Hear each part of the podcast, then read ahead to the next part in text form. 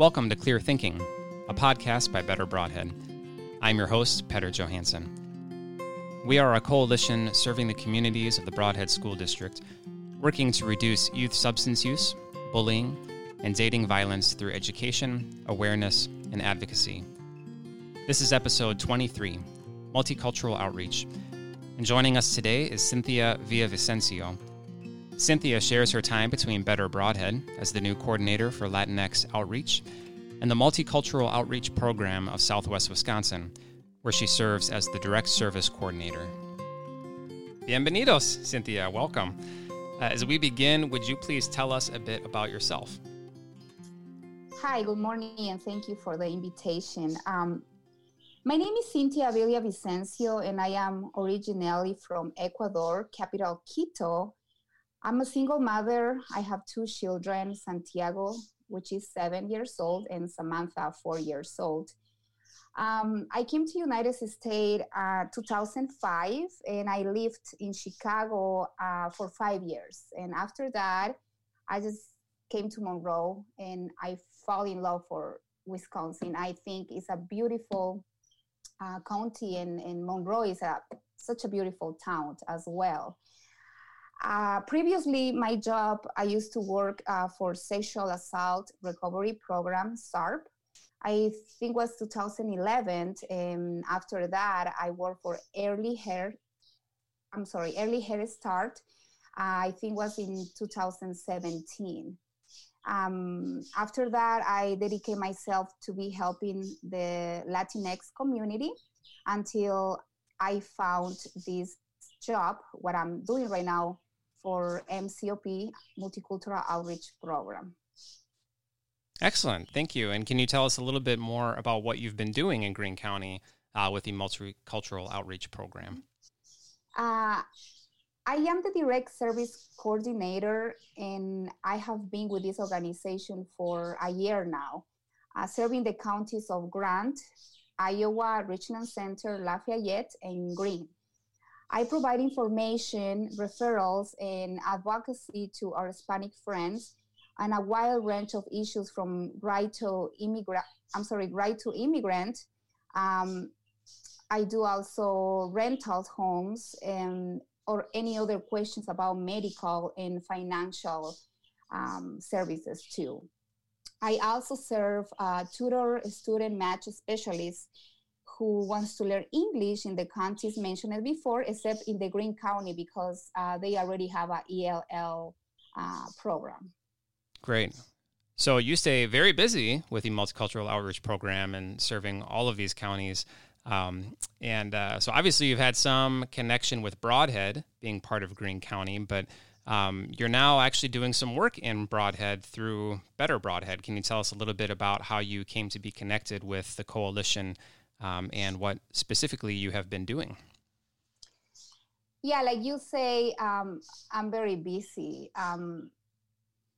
When I start, I was not that busy, but I can say right now I am extremely busy, especially for what we are living right now, which is the pandemic, COVID-19. You know, I have many phone calls, clients wondering what should I do, where can I find mask, or where should I get a free test. I have other clients which they cannot write or read, and I have to talk to them, you know, like call them. I don't get in touch, like I don't socialize with them. It's only phone calls or emails or Zoom. So yes, I do a little bit of everything with in my job. I have a large clients in Lafayette County, and it's growing in Greene County. Also, I do have from a little bit of Grant, Richland Center, but I feel like Greene and Lafayette County are our biggest amount of clients that I have. And I think that was the reason why I got this opportunity in Better Brodhead.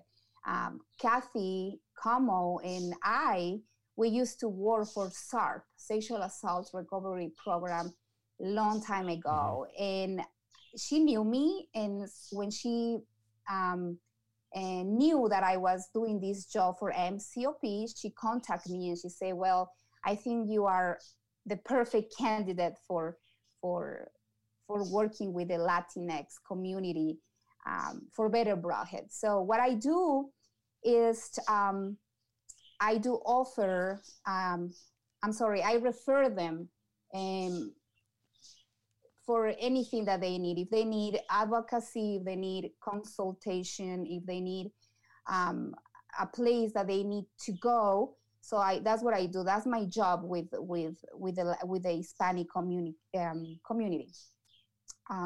Like I say, I help them referring to what they need. Okay. So how does the coalition's prevention work intersect with the needs of the Latinx community here in Brodhead? I believe that it's very important to understand that the Hispanic community is growing in this area. They have needs, equalities, and I believe pretty much that we have to support that. So they can feel included in the community. While I working for Better Brodhead, I just released that Latinx families need more information in Spanish, like flyers or like in the websites, brooches or even a bilingual person that can communicate with them. I know that most of the organizations, they do have a telephone there where they just can call the interpreter. But with the experiences that I have working with them, I always hear that it's not the same, that they Sure. prefer to be communicate in person, mm-hmm. and they feel more comfortable. So I believe that that's what we need in these areas. Science is growing really fast. We just need more bilingual, more Spanish information. Yeah. Thank you. Yeah, and I think I remember learning. Gosh, it was maybe a couple of years ago that our part of the state is one of the fastest growing areas for Hispanic people moving into the state. So you're seeing that. You probably see it much more than a lot of us do. That we're just kind of living our lives and don't necessarily notice the number of new families coming into our communities. I think, as you say, because there's so much about the way we're set up doesn't necessarily represent them and their culture and their language and include them. So thank you. I think that is very important that, we have more representation, not only in the people, that are doing the work, but also in, just the information that we share. And I know other organizations and, local leaders have been trying to do that as well. So I'm really proud that our coalition has been able to, get the grant funding and be able to partner with you and with the Multicultural Outreach Program to be part of that locally. Yes, I see him,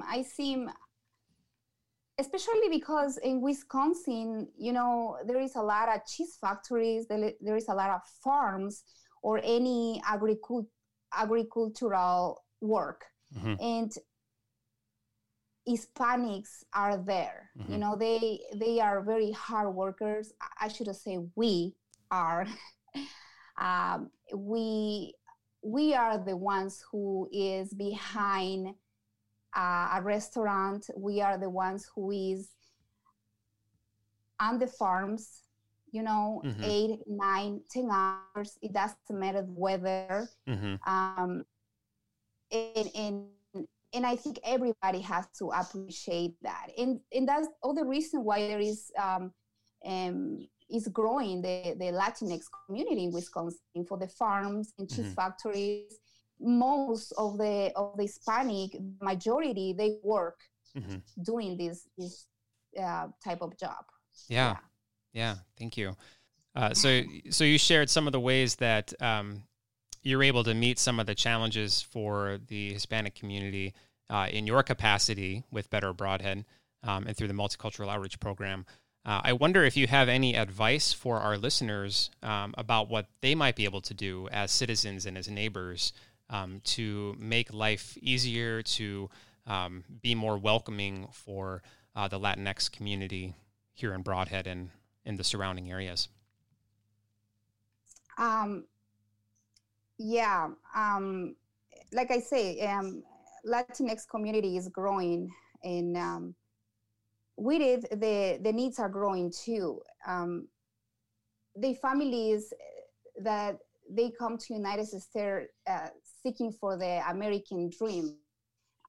They have children, they are parents, and the only thing that they want to do is work and make money and feel safe. And I believe pretty much that we have to support that. Mm-hmm. Well, thank you. And I think that, you know, that brings up another topic that I hope we can take a little bit of time to discuss today. You know, during this time of pandemic, people have had a lot of time to observe our world. And, you know, one of the things that we're observing is this racial reckoning, or a reckoning rather for racial justice. You know, obviously the murder of George Floyd in Minneapolis, you know, really began a lot of things that have been happening around our country. And then, you know, as you and I are talking, it's just days after the incident in Kenosha. And so this is close to home for a lot of us. I know it's certainly on our minds and our hearts. And so given that we have an opportunity to have some conversation about multicultural relations, I wondered if we could talk a little bit about your own experience with racism in America. As a white person, I do want to say, and I firmly believe that white supremacy is a problem that white people need to deal with, and the burden to dismantle it shouldn't be on people of color. However, given that we have an opportunity to talk to you, I would love to hear from you, if you wouldn't mind sharing, what some of your experiences have been around racism and how we, as listeners, can maybe grow and change and be part of a solution for a more just society. That's a big question. So however you want to answer it, please. It is a big question. I want to try to not forget anything that I want to say. But yes, this issue is just very delicate and very sad to be talking. And me, I am a Hispanic, I am a Latina, I am, and I have experiences racism in my own family, you know. We don't know if when we are leaving home, they will be pointing us or because we have in a different skin color. Unfortunately, in this area, there are many close-minded people that sometimes even our accents bother them. I have a very negative experiences with that, with my accent, you know. Mm. They do understand me, but they just don't want to. You know, I have, sometimes I call customer service and they just transfer me to Spanish speaking, for example. Oh, yes, I'm sorry, I don't understand you. Or like being in a restaurant or being in a... I don't know, in an office, and we start to chat in Spanish. So, even Walmart. And that's the first reason why I don't like shop in Walmart. Because I'm seeing there people who is like, okay, we are in United States, so why you don't speak English? You know, rude people, which I'm afraid. I am not a fighter. I don't even know how to respond to that. But now that I have kids, which I feel so proud of being a Latina, I will not change my accent for anything. Those qualities, that's what I feel very proud of, okay? I do protect my children no matter what. And if I see a person who is being racist with me, with them, or with any of my family members, my attitude just changed immediately. I step out and I, with all the respect, I just need to talk, and I want to respect me too. But like I say, I mean, sometimes we are afraid to go out because we don't know what we are going to find out there, you know? Yeah. Yeah, it's one of the things that, you know, as an Anglo, as a white person, you know, I really had to sort of examine my own privilege in that, you know, living in a society that, you know, benefits white people. You know, and I think one of the clearest signs of white privilege, you know, people sometimes get a little bit defensive when they hear that term, but I think what you're describing, just the fact that I don't think about it, you know, when I leave my home, it is not a thought in my mind that somebody's going to point at me or you know, or make assumptions about my character or my intentions, you know, when I'm walking into a store or when I need to call somebody for help. You know, it's like the world around me is set up for me. And just the fact that I don't even have to be aware of that, I think is a sign, you know, for those of us who are white, you know, that that is what white privilege is, and that's what we're talking about. And so, so thank you for sharing some of your personal story. I do think that, you know, while this is work that we need to do as white people, to address some of our history and some of the ways that we have set up structures that are inequitable or unequal. I think it's really helpful for us to know some of the personal experience of our neighbors, you know, and to hear those stories. So I just want to thank you for sharing a little bit of your own story. You're also a leader in that community. And so I would love to hear your thoughts just on how, you know, how we, the listeners, can be part of any sort of lasting solution to really change some of the landscape. Because not only do you have your own experiences, but I'm sure that you hear lots of stories, you know, from your clients about some of the challenges that they face. So what would you like our listeners to do to learn more and to be part of a lasting solution for the benefit of all people? Well, I just want to know that we also are humans. We come from a father and a mother. We have different skin of color, but it doesn't mean that we do not have a heart. It doesn't mean that we don't have feelings. We are intelligent, we are capable, we are dreamers. We have children, we have brothers, grandfathers, and we also have rights. The right to speak and also the right to be heard. I don't only want to talk about the Latinx community. I also want to refer to African Americans who suffer as well as we suffer and have ever found themselves in worse situations with police confrontations where they have even lost their lives, such as what happened with George Floyd, or now what is happening in Kenosha too. Situations that are forever marked by their relatives and in the history too. My question is, until when? Until when this is going to stop? It seems that nothing has changed. Racism grows every day, and with it, the fear of going out, going to work, or just going to take a walk. Mm-hmm. If we have a different skin of color, for me that's already a risk in this country. Unfortunately, the fear that we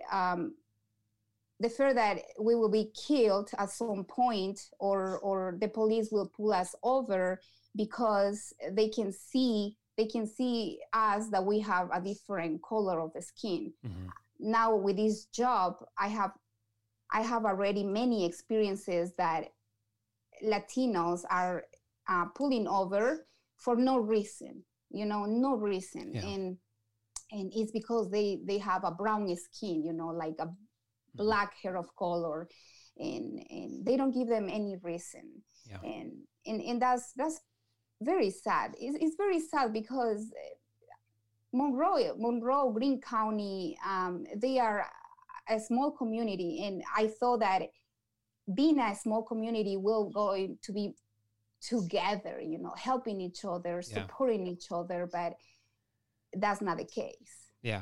I think in so many ways it is for a lot of people, but exactly. But not for everybody. That's what you're saying, and I believe you. That's correct. Yeah. And I want to apologize if I cannot describe exactly what I wanted to say, but no, I think you're being very clear, and as I listen to you, it kind of brings me back to what you were saying before about how, you know, you have a mother and a father, and you know, you are human beings and you have families. And, you know, that's something I often come back to when I have these conversations.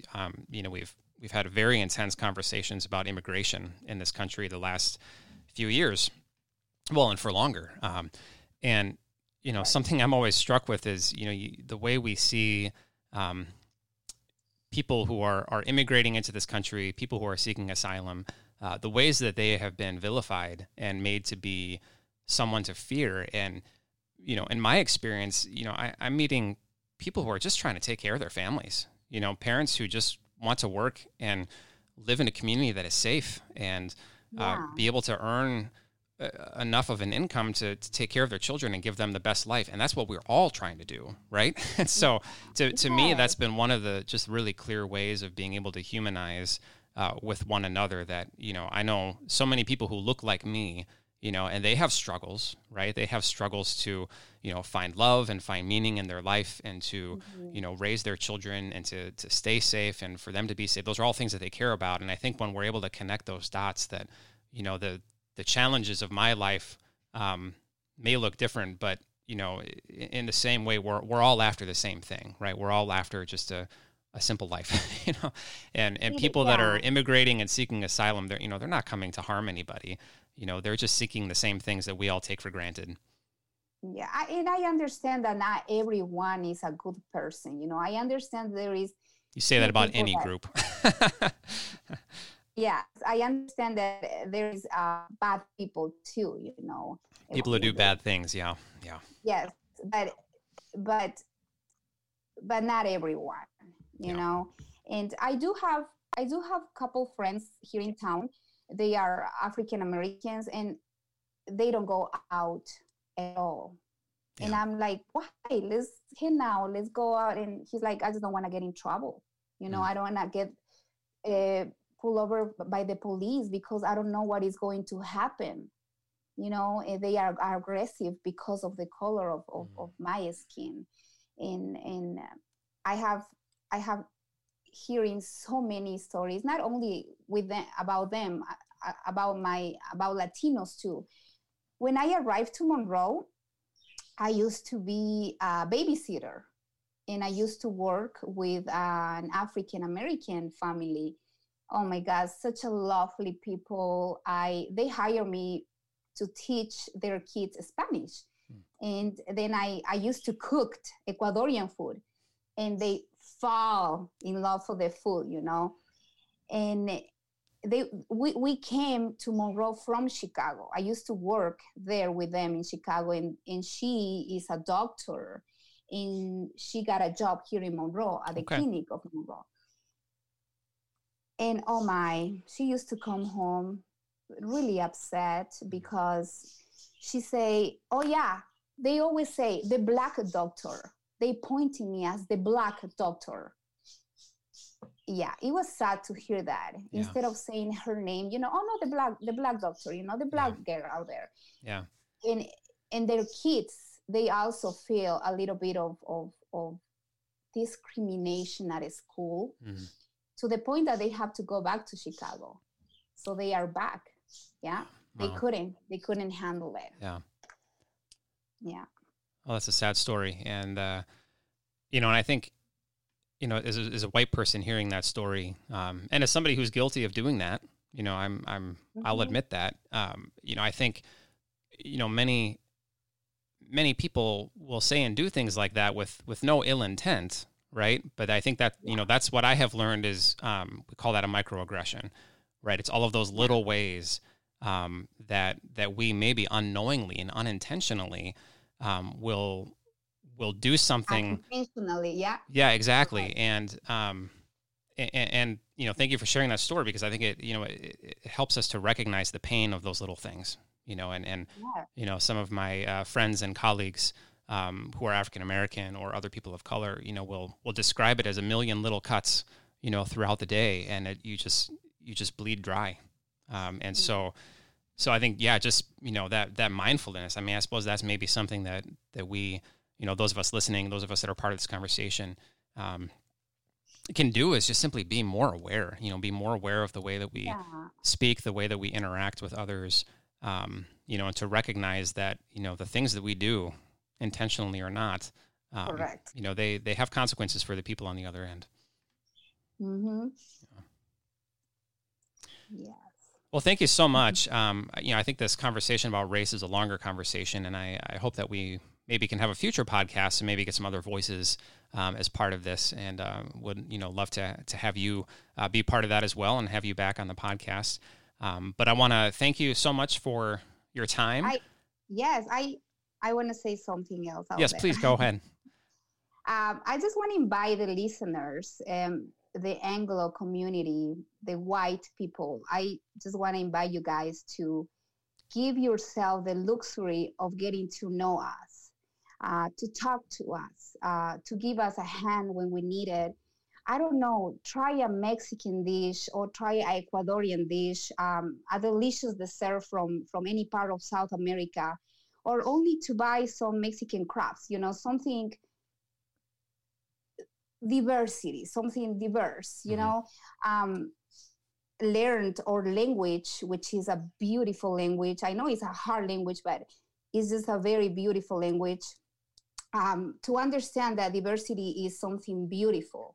Diversity is something that you will see everywhere. Colors, art, music, flavors. It's such a fun stuff. Migration is beautiful. We are part of this world, part of this community. We want to feel safe and welcomed. We have children who go to school, and we want all children to be safe and not being bullied just because they have a different color of skin. We have to teach our children that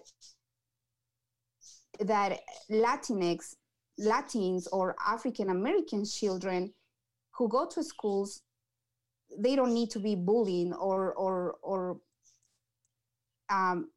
be having not feeling safe, you know what I mean? Mm-hmm. Because they have different color or of skin, like I mentioned it before. Let's teach all children to respect from others without any condition. Let's teach them to share, to support, to teach, to help, to be humble with everyone. Not only with a group of people, with everyone, white people, people of color, people from different countries, different accents, different cultures. Or children, I think that all children are the reflection of each parent. So let's teach what diversity is and make them understand that we are all the same, that skin color doesn't change at all. If you are poor, if you are rich, or have any disability, it doesn't matter. We all the same. We have to teach our children that diversity is just something beautiful. Thank you. Thank you for that. Thank you so much for your time and your preparation and meeting with me today and having this conversation. I really appreciate what you have shared with us today. Thank you so much for the invitation. Thanks for listening to Clear Thinking, a podcast produced by Better Brodhead. We are a federal grant-funded community coalition, building a community where everyone is valued and safe. To learn more about our work, to join as a volunteer, or to contact us about this or any other episode of the podcast, visit us on the web at betterbrodhead.org or find us on Facebook. Until next time, take care of yourself, take care of one another.